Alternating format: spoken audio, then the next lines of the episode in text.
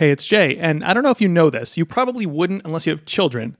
But on Netflix, there's a brand new show that released this year called Ridley Jones. The whole concept is that Ridley is this little girl who lives with her mother and grandmother inside of a natural history museum. And at night, everything comes alive, and they take care of it and go on adventures in the museum. You get the idea. So it's kind of like a, a childlike Indiana Jones, aka Ridley Jones, meets Night at the Museum, the movie. Anyways, my daughter's obsessed with this show. It's really great, actually. There's a non binary bison, there's a mummy daughter with two dads. It's a great, great show. And because of this show, I started thinking about a show that we profiled here on this show called Side Door. It's a podcast from the Smithsonian hosted by Lizzie Peabody. And as we work hard on brand new episodes of Three Clips, we wanted to re air that gem of an episode, not only because I've been thinking about this stuff because of Ridley Jones, and its mind numbing earworm of a theme song, but also happily because Side Door just wrapped up another great season. And when we talked to host Lizzie Peabody on Three Clips, she was thinking about that season. So the timing just felt right. It's an incredible show. It is, in many ways, like bringing museums to life. She gets a side door into a lot of what happens in these museums run by the Smithsonian. So if you haven't heard this one, it's a total gem. If you're a longtime listener, it's a great time to revisit not only this episode, but also their recent season. We're back starting next week with brand new episodes of Three Clips and a lot more at that. So please enjoy this oldie but goodie with Lizzie Peabody, host of Side Door.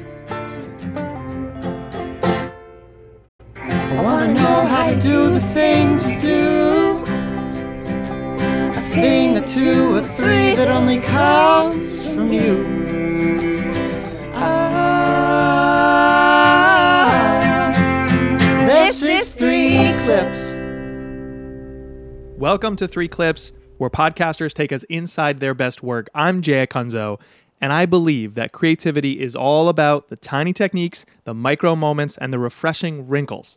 So every episode, we ask a podcaster that we admire to dissect something they created a few little pieces at a time, because that's where the magic happens, that's where the work unfolds. Today, we're going to talk to host Lizzie Peabody of Side Door.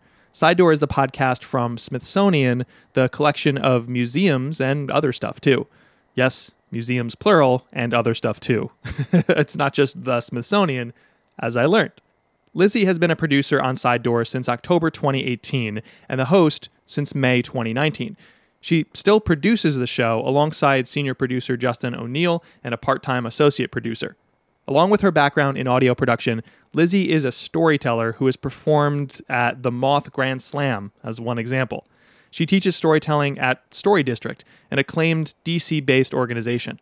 Before she became the host at Side Door, she produced the podcast Story District Presents, kind of an audio backstage pass to live storytelling events around the DC area. As for the show, the Smithsonian is famous for its museums, but as I said, there's so much more going on that the public doesn't have access to. Archives of art, an observatory, environmental and biology based research centers, research libraries, etc., etc. So, the premise of Side Door, very important to the show, very important to Lizzie taking something that maybe we've heard of or lots of others have told stories about from history, science, and culture, but making it uniquely side doors because the premise is like we have access to the behind the scenes, to the archives, to the stuff the public does not have access to. We're going through this side door with Lizzie. So, how does that change her storytelling? How does that change her editorial planning together with her team?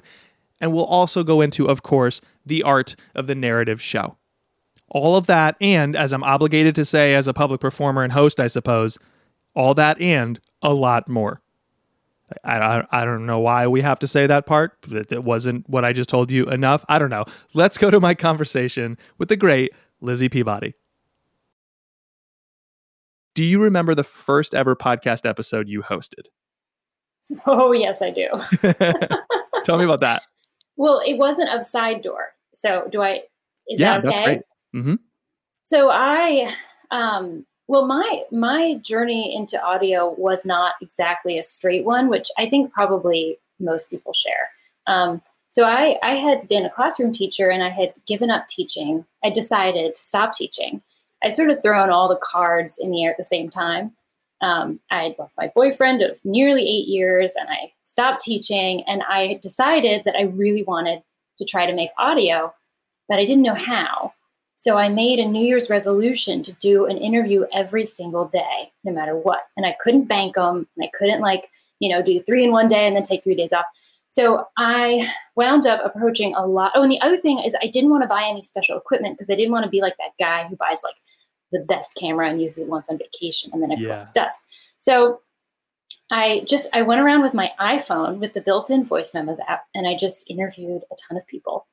And that became my first podcast, which was called Your Story Here. And the idea was I mean, I was having these conversations with all these different people um, who ha- would never meet each other. And I felt like I was sort of the link connecting all these threads. And I wanted to sort of bring these voices into juxtaposition. So I'd come up with a theme and then I would play these interviews, which were basically unedited. I mean, they were highly edited, but there was no narration. So it was a lot of just like throw the listener in and see what happens. So I'd like record a little thing at the top and a little thing at the end. I was up in my attic with like a blanket over my head and I was like whispering into them. I mean, I, I just, it was, I was feeling it out. but awesome. it was fun. It was a fun project, but it was not polished. I mean, I listen back now and it's, it's proof of the fact that you've grown, that you can hear things that you just did not hear before right? And it's like in the moment you're you're incapable of even picking up on that stuff. Um, yeah. like i go back to so my first ever show i was still working for an, the the venture capital firm I, would mentioned to you um, before.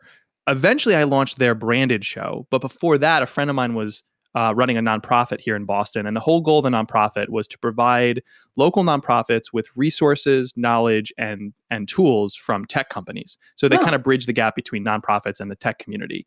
And so we he was like talking to me about their content and their editorial, and because I'd run writer teams and designers, and you know I was I'm in content and content production and marketing, and he was just picking my brain, and we were having a coffee, and I said to him because I'd been thinking like you, like I want to try this. So I was, but I was looking for an excuse to do it. And he's like, Well, what are the things that we should be launching? And he was probably thinking a blog or a newsletter. And I'm like, You should launch a podcast. I should host it.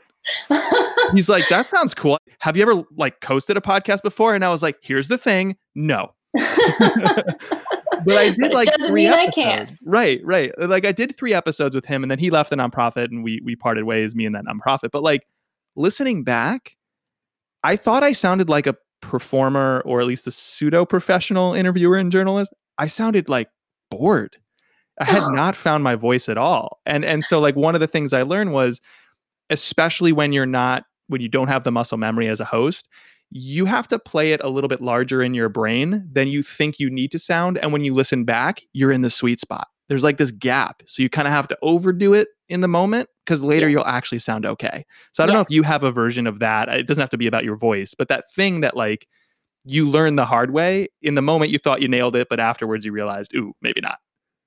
I mean, for me, it was this, it was mostly just that I couldn't hear. I listened back to those early episodes, and the the the ambi, you know, the background noises. There's all this mismatch. So it's like you go from one recording, and the background is like, and then there's like mm-hmm. a hard cut, and then there's like empty space, and then there's my narration, and I, now it's like the only thing I can hear.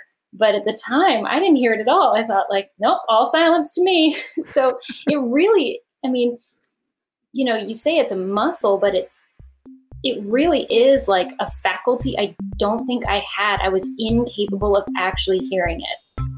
All right, so now that you've met our guest today, it's time to dissect her show, Side Door, a few little pieces at a time. But before we can get there, let's pay the bills really quick with a word from our sponsor. This episode is sponsored by Wistia. I'm thinking of a podcaster, and this guy is good on the mic, but he's not good for the mic. That's because he talks way too loud. That's kind of like his thing, actually. That guy, that podcaster, is Chris Savage. He's the co founder and CEO of Wistia, and he has a great podcast called Talking Too Loud with Chris Savage. I wonder where they got the name. Anyways, Chris talks way too loud about how entrepreneurs from bakeries to big brands and everything in between are focusing more than ever on building human centered companies. That's Wistia's mission too make business more human. They offer tools to help businesses find, engage, and grow their audiences through video and through making and marketing original series. So check out Chris's great show where he's great on the mic, but not for the mic because he talks too loud. Turn your volume down a bit and then tune in to Talking Too Loud with Chris Savage. Check that out at wistia.com slash series. And while you're there, explore their other original shows about building human brands. wistia.com slash series.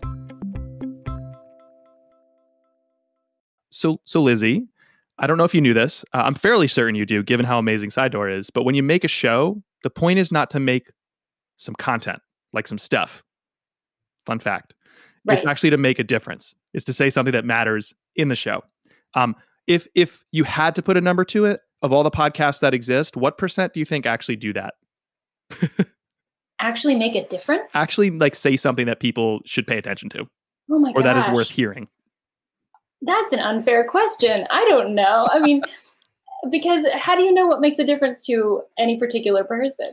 Right? Interesting. Okay, I we're gonna get into that. Yeah. We're gonna get into this. So I think for a podcaster, when you have a premise that you care about, it allows you to make better choices inside the show because it's like a filter system for your choices for big stuff like the arc of a season, the theme you're exploring to support that premise, to the small stuff like what questions do I want to ask my guests and when. Because it's not on another show that we're talking to Lizzie, it's on this show, and this show has this specific premise. So the premise is like the superpower that helps you make choices as a creator.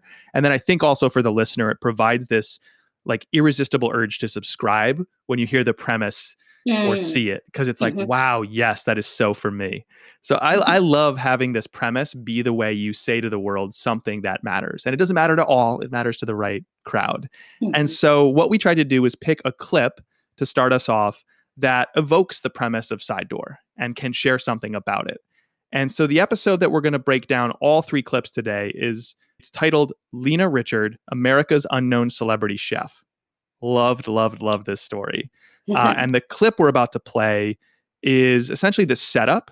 It's early in the episode, and it, kind of answers the question of why I should care about Lena Richard. So it comes around 224. Um, there are two people speaking, you and then Jessica B. Harris. And just for those who haven't heard the episode, can you just tell us who Jessica is? Yeah, Jessica B. Harris is a culinary historian and author. Um, she has written, I think, I think when we spoke, 18, but now 19 books. Um, she's very well published. Wow, she should really do more with her career. so, all right, let's go to the clip. When Lena Richard was alive, just about everyone in New Orleans knew her cooking. She called herself a cateress, but She was so many things that it's hard to um, really determine what to call her. this is culinary historian Jessica B. Harris. I mean, she was such a trailblazer, but an unknown trailblazer. A woman of color in the Jim Crow South, Lena Richard defied the place assigned to her based on her race and gender to become a celebrity chef. She had her own televised cooking show more than a decade before Julia Child. She faced down barriers we still grapple with as a nation today to claim her place as a culinary icon. So, Lizzie, what I saw you do was something I see a lot of our guests do, which is at some moment during the clip, you your eyes gazed upward, and there was something going on back Really? there. Yeah. What were you thinking about when you heard that clip? I was thinking it's kind of a it's kind of a dense tease. I mean, usually we try to pique interest but not really give away too much. And that one that tease I think is a little heavier than what we usually do. So that's what I was noticing. Just number of details involved, or the stakes being so high because there is, you know, all the the moment we're living through maps very tightly to this. Like when you say it's dense, uh, what do you mean? Yeah, I mean, I think it. I mean, it, it provides maybe a little more context than um, than at least lately I've been writing into scripts. I guess lately maybe I'm leaning more on the the power of the unknown to draw you further into the episode. Um, you know, this one reads a little more textbooky to me, when you hear stuff like, you know, she faced down barriers that we, I, I think the danger is some people are like, oh, I get it. This is going to be a history lesson. I would rather listen to my fantasy football podcast. Interesting. Okay, that's fair. I, I, I mean, I, I am very biased. I've heard the show before. I make this show, so I'm not like the quote unquote the listenership that you're trying to reach necessarily. Yeah. But, yeah. I, but still, I was like, wow, these are all these details are raising the stakes for me and, and bringing up that intrigue. Um, good. Okay. Good. And and I do think one thing I noticed was the clip that we chose of Jessica B. Harris alludes to she's a trailblazer. She did so many things. How do you even name what she did. So it's clear that you're going to learn a lot of remarkable things about this person, but you don't know exactly what they are. Yeah. And yeah. so I feel like that was that was a strategic choice. What made this story like a side door story? Is it something inherent about the story itself that matches the premise of your show? Is it the way you chose to tell this story that makes it a side door story? Or is it kind of a messy smattering of bit of, bit of column A, bit of column B? It's always a messy matter, sure. Jay. Yes. um, you know, it was a side door story for a couple reasons. Um, one was just the Smithsonian connection. I mean, the story really was carried by Ashley Rose Young, who's a historian um, at the National Museum of American History. She had spent so much time in archives doing this research herself, and Lena Richards' story was part of an exhibition at the National Museum of American History called "The Only One in the Room," about female entrepreneurs. So it was it was part of an ex- exhibition, and we had the expertise of several Smithsonian um, experts, and it was a story that touched many different elements of American history. You know, segregation, culinary history. It touches a lot of other themes that I think people will find interesting, but it's a story you probably haven't heard yet before. So there's familiar aspects. It fits into a broader narrative that you might be more familiar with, but the specifics maybe are unknown to you. So there's the idea side door kind of sneaks you in the side door of the Smithsonian and, and shares stories that might escape the public on a trip to a museum. And we can share stories from museums and research centers um, that visitors might not have access to. How'd you get involved in a, in a show like this? Because I think there's there's a couple things at play here. So one is just you know the interestingness, but ultimately the breadth of what you could explore, and that could intrigue some, or that could be too daunting. So that's sort of just put a pin in that really quick. The second thing is you're also dealing with this other variable, which you know we've had hosts on the show that in some ways deal with this, but most hosts that we talk to they're either representing the organization that they work for. So, like, I'm a marketer at a software startup and I host the startup's podcast, or I work for this media company and here's, you know, this podcast from them, or it's just their show. So, like, the brand is also them. You're carrying the flag now of Smithsonian. So, in some ways, it's sort of like a quote unquote branded show. I know obviously they're not selling soda, but it, it there's a third party here involved that you're representing publicly through your voice. How do you navigate all this all these variables that you're dealing with. Let, let's start with the brand thing. Like, how do you represent the Smithsonian, but also you, and the trust flows to you, but you want the trust also to spill over to the brand? Like, there's a little bit of a dance here. So how do you how do you dance? Jay, I feel so seen right now. I mean, how did you how did you know that this is the, the tricky part? Oh, because um, I've been there several times over. the joy of speaking with fellow audio creators.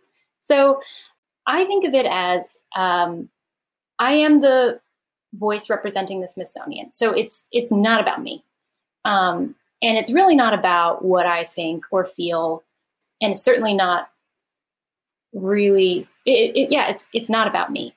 But in order to make an effective show, you have to let something of yourself into it because as the host, you're the proxy for the audience. So I am the proxy visitor I'm sort of the one learning in most shows. Mm. I mean, and so in order to get people excited about what you have to share, but also in order to make people feel like you're a voice that they can trust and and want to listen to, you kind of have to let something of your personality come through.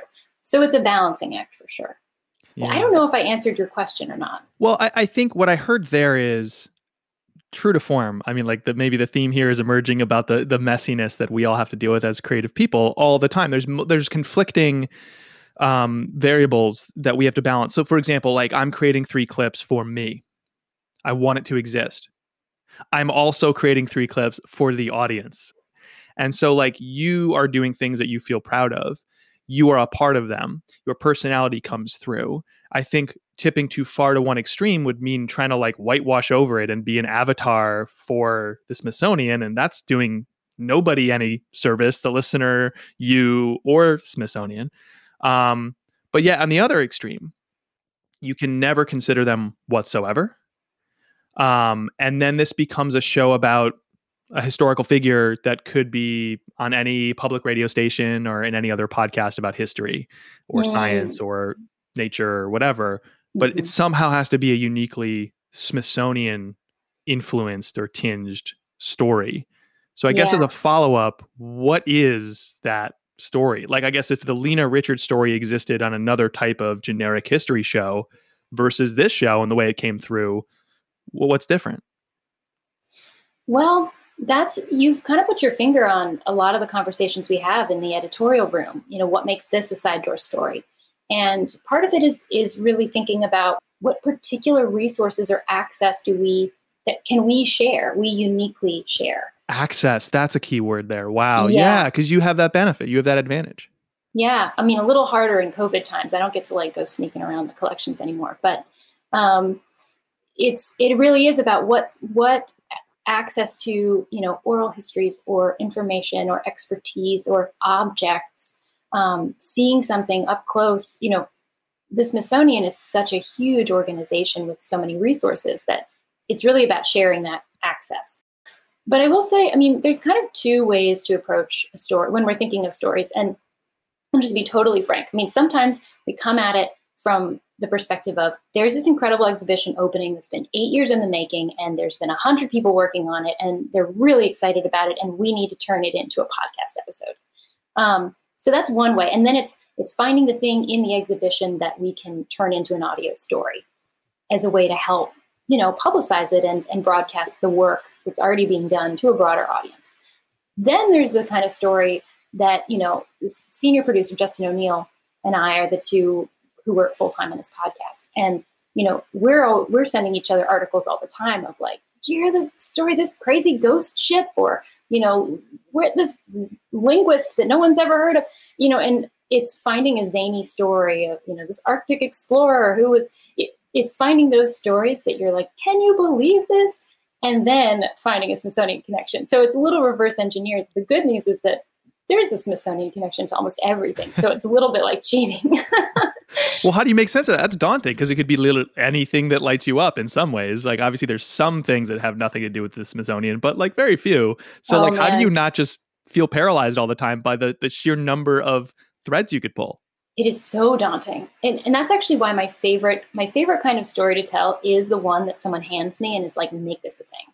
Because then it eliminates half of the questions in my mind about like is this story worth telling? Was this a good choice? Is this has this already been done? So when someone's like we need a story about this make it then you go into full crafting mode of like all right what's the most interesting angle? Who can i talk to? What can i draw out of it? It becomes sort of a puzzle. And and the bigger picture questions that you alluded to at the top about like the purpose and the meaning of it, you can kind of eliminate, you can kind of push those to the side a little bit because the meaning is already there.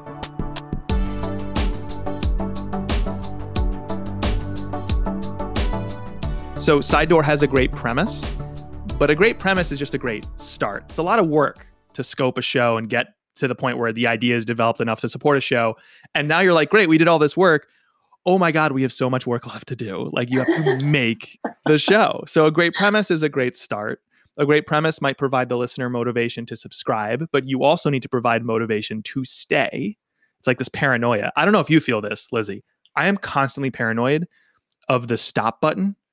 Like you hit play, whoever's listening right now, you, the listener, I'm speaking to you, you hit play on this. You just oh did it. Gosh. We know. what a gift, right? They hit play yeah. on something I made or we're making. And now I'm like, oh, no. At what if they moment. stop? What if they hit stop? At any moment. So I, I have that paranoia. Does that creep into your work at all?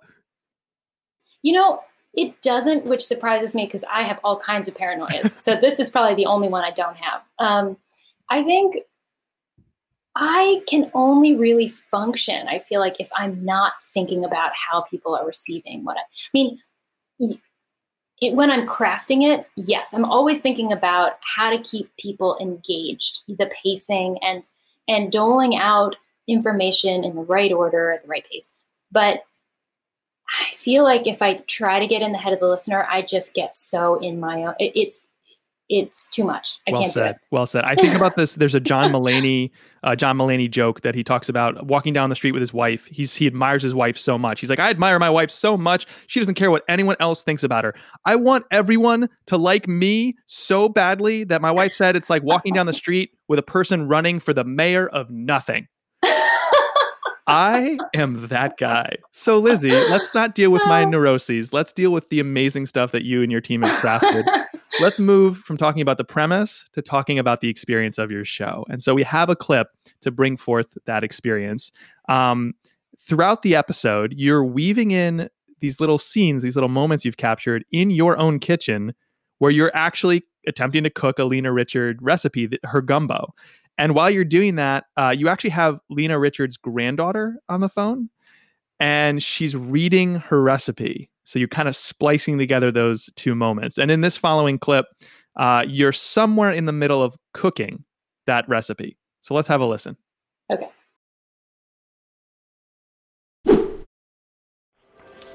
Meanwhile, I'll be checking on my gumbo because I think it's time to add the shrimp. Uh, and she says add that and the stock too, all at the same time. Okay. Gonna add the stock.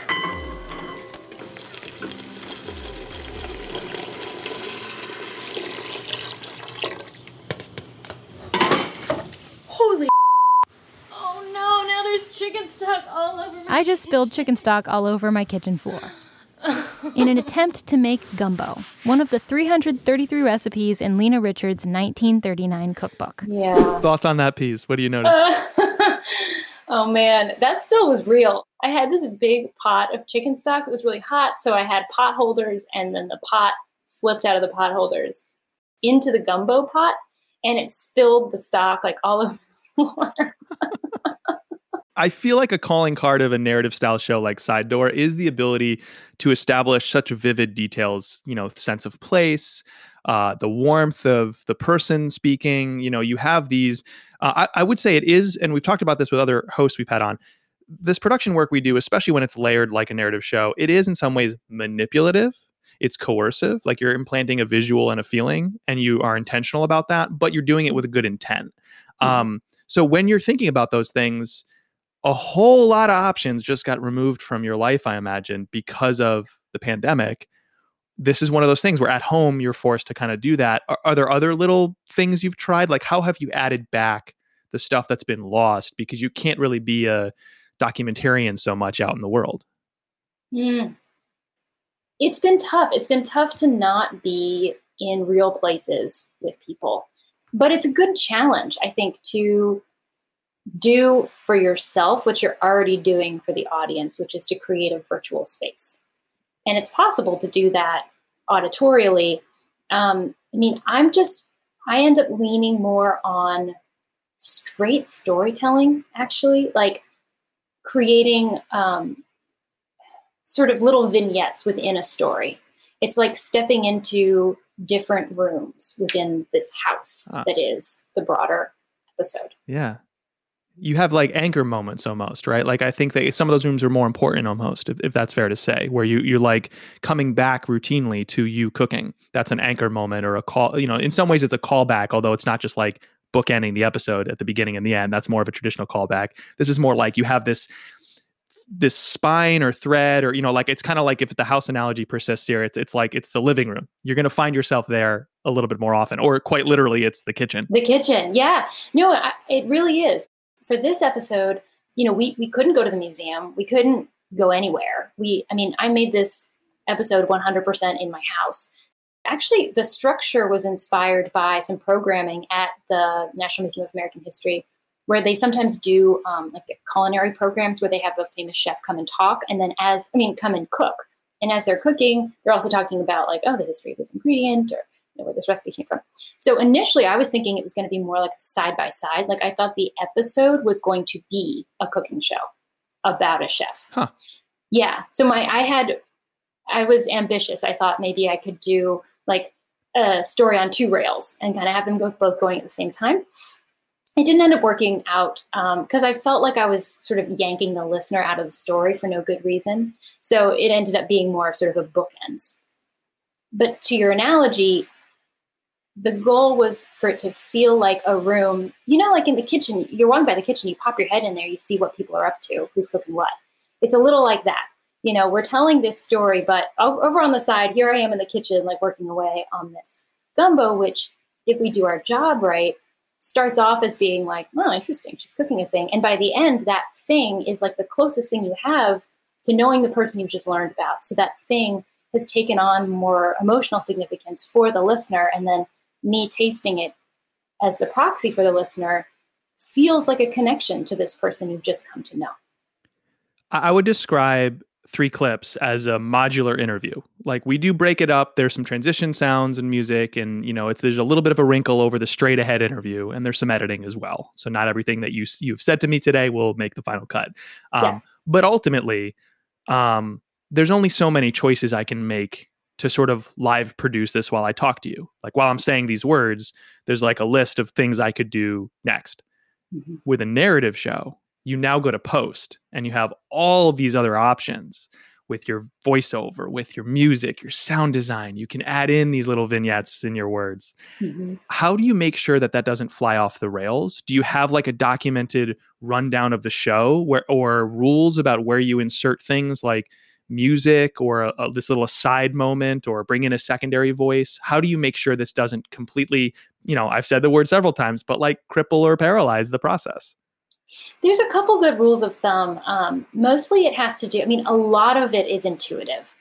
In our process, what we do is we write a script, we map out uh, who says what, in what order, and then we pull together a rough cut, which I think is a pretty standard part of the practice. And then everybody listens. And sometimes you're listening to the rough cut, and this section that you thought was going to be fantastic is just interminable and draggy and sometimes it's because the person doesn't sound the way you know there's not not a very animated speaker or it needs music or so a lot of it is just going by feel like paying attention oh this is an ira glass quote it's paying attention to your attention sure. you know and and so trusting your instincts that you're what you're feeling is probably what most people are going to feel when they're listening so a lot of it is just instinctive it's trial and error it's listening and being like oh this doesn't this doesn't actually work the way that i thought it would and then plan B, plan C. It's just a lot of that. But then the other thing, I mean, there are certain rules of thumb with storytelling. You know, we talked about the tease. You hook people, you tell them, give them a sense of where you're going, and then you have a little room to play with. You can go back in time. You can go back to the beginning of the story. You can sort of spin the yarn a bit. And in terms of you know structure structure is something that we've tried to play with quite a lot and and we do um, you know we have one voice stories that are that are crafted out of a single interview at a single time and place um, and that is a very different experience than creating a story that has seven speakers and you know multiple scenes.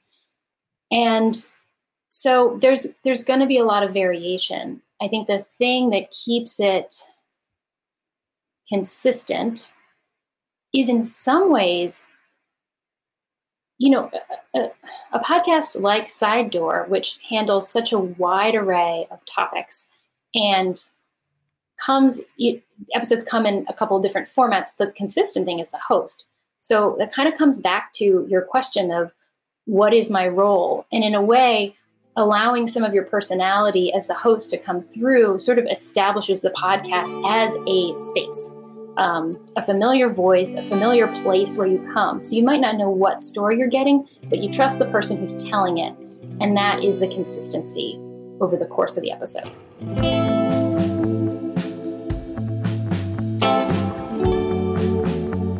That, that is the perfect segue into our third and final clip, actually, because this oh, segment great. is about your role as host. So, Side Door, I think, has a great premise, has a great experience, people feel motivated to subscribe and to stay. And once people do that, now you get that relationship that forms. Um, if you have the bingo card at home, I'm going to say the word intimacy, and you can put your little chip over intimacy podcast equal intimacy. Uh. I, I the word that comes to mind is favorite when you make a show that has a great premise and a great experience, and you use your voice to develop that connection. Um, favorite things are like this irrational bias you have towards it. It's not number one in the category or like objectively great. Like your favorite T-shirt doesn't have to be the most applauded stitch work. It just needs to be somehow personal to you. Huh. And I, I, think that that's how, like, there's a self expression and sense of self identity to the things that you say are your favorite things. And I think about that with making shows. And I think that is largely on this the host and the host's production decisions or voice or, or these subtle moves you can do inside the experience that creates that level of depth and connection that feels personal. So we picked out a clip where I think Lizzie, you're doing this incredibly well. Um, the third and final clip here is about Lena Richards' decision to open a cooking school. So in this clip, first we're going to hear you, Lizzie, then an expert, then an actress reading an entry from Lena Richards' diary, which is a really interesting production choice because, to your point, there's no recording of Lena's voice. And then we hear another expert. So that flow again is first Lizzie, expert, actress as Lena, expert again. All right, let's go to the clip. She could make anything, from sculptural showstoppers to jambalaya and red beans and rice to dainty tea sandwiches. She had the range and reputation to build her business throughout the Depression years. And in 1937, she opened her own cooking school. There was very much a, a racial component, if you will, to her desire to open that cooking school and to specifically open it for African Americans so that they could get better employment.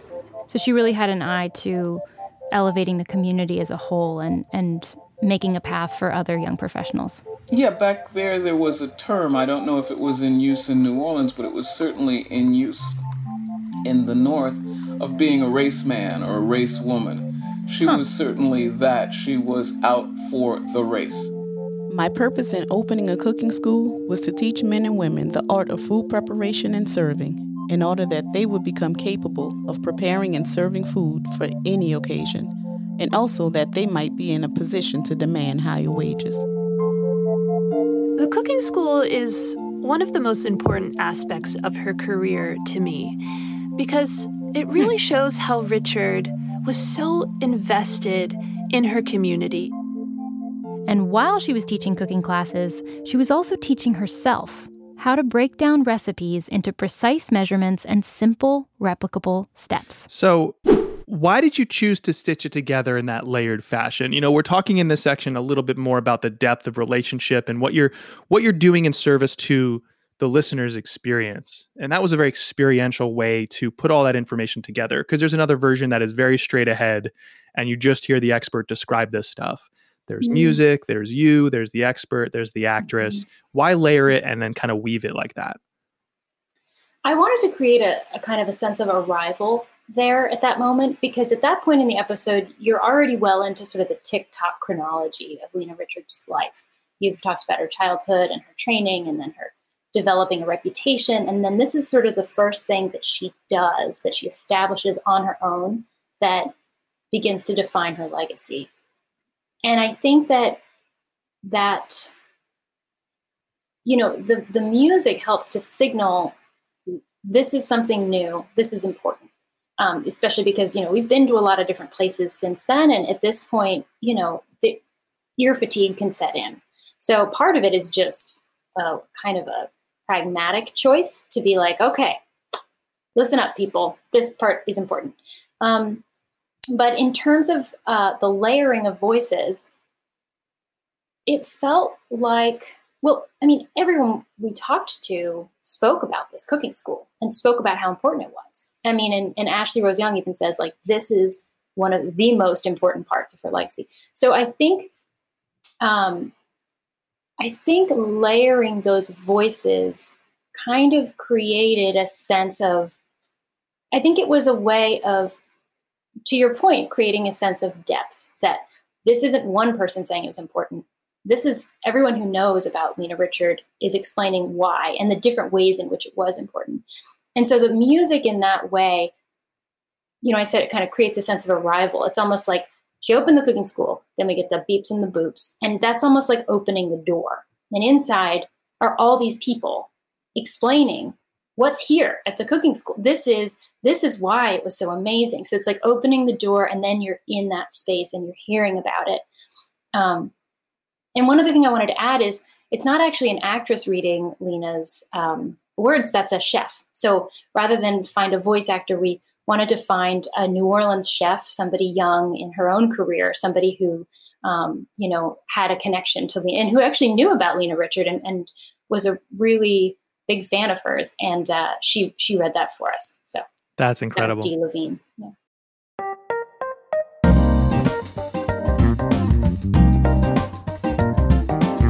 So I, I want to mix things up at this point. We're going to leave the clips behind and we're going to look ahead on your show. So your show runs in seasons. Right. And seasons give you that excuse to kind of step back, rethink, and plan. Not everyone has that ability or, or that flow to their show. Regardless of whether it's seasonal or not, I'm more kind of consistent with no breaks. Every showrunner, show host, and show producer needs to think about reinvention. Because if you do the same thing the same way every time, even if you started strong, you're going to start tuning out of the work. Your audience is going to start to get bored. They're way too in on the joke and then they don't care about it anymore. And so I'm wondering, you know, what are the things that you're trying to tr- uh, to improve upon or new things you're trying, new experiments to keep the show fresh over time? Hmm. Yeah, I mean, I I would love, I mean, the perennial frustration of this job is that by the time you learn enough about a story to make to responsibly make an episode about it, it's about three episodes worth of story. and so it's just it inevitably feels reductive and just like such a shadow of what it could be. And so we have talked about um, experimenting with mini seasons or with a with an episode that spans multiple. I mean, with a story that spans multiple episodes. And that is something I'm really excited about the prospect of trying because I think it will challenge us because we'll have to break with our form and it will open up a whole new level of depth that you can get into that you just can't do in a 25 minute story. So, Lizzie, thank you so much for all of this. Um, some shows send swag. Some people write little handwritten notes to say thank you. The, the thing that we've chosen to do as a thank you to our guests uh, especially due to the pandemic, but we're going to continue this, I think, long after the pandemic. May it end soon. Um, mm. Is we're going to place a small donation in your honor and your name to No Kid Hungry because there are way too many children in the US that are food insecure, way too many families. So, as a small way of saying thank you, and I can't thank you enough, we're going to place that donation. So, Lizzie Peabody, the show is Side Door. Thank you for coming on the show. Thank you so much, Jay. It was a real pleasure speaking with you. Thank you so much for listening. This episode was produced by Andrea Maraskin with original theme music provided by Cardboard Rocket Ship. You can learn more about my work for creative people, including my course for podcasters, my books, and my free newsletter at jayacunzo.com. Or check out my other podcast. It's called Unthinkable. This show is a Castos original series, and I love making this show as an independent creator for Castos because Castos believes what I do about the creative craft of podcasting. It's all about going deeper in a world trending shallow, exploring things more deeply, bringing out the nuance, and, with your audience, going deeper with your relationship with them. And so that's why Castos is currently focused on developing and offering to podcasters tools to create private podcasts. So, whether you're a marketer who wants to do something private for the team, or you're a creator who wants to reward your loyal audience or give them something deeper or extra special, or yes, make money on this craft, check out the tools that Castos offers, not only their hosting tools, but also their tools for private podcasts. Visit castos.com, that's C A S T O S.com. If you like this show, please send a friend to 3clipspodcast.com. That's the number 3 clipspodcast.com. All these links are in your show notes. And now it's our final bonus segment where every episode we ask our host to shout out a show that they love that is not at the top of the charts. It's a show they want to show some love to. We call this segment Play It Forward. Okay, the show I would love to play it forward to is is a new show and it is called The Secret Adventures of Black People. And it is by Nicole Hill, who is a brilliant producer, like just starting out, a person to watch for sure. And um, it is it's creative, it's funny, it's personal. It really is a show that doesn't sound like any other show, and it, it does that magical thing. You know, you talk about intimacy, Jay. It does that thing where it establishes a place and a voice that you feel like you know and you want to come back to. So I find that show has been a balm for me, and I, I hope that more people will discover it because it's fantastic.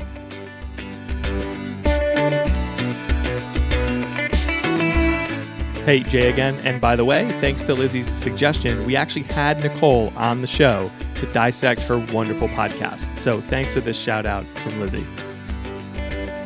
All right, that's it from me. As always, I'm your host, Jay Acunzo, and I believe great podcasting is not about who arrives, it's about who stays. So thank you so, so much for staying with me, and I'm back next Monday to bring you a brand new episode of the show. See ya.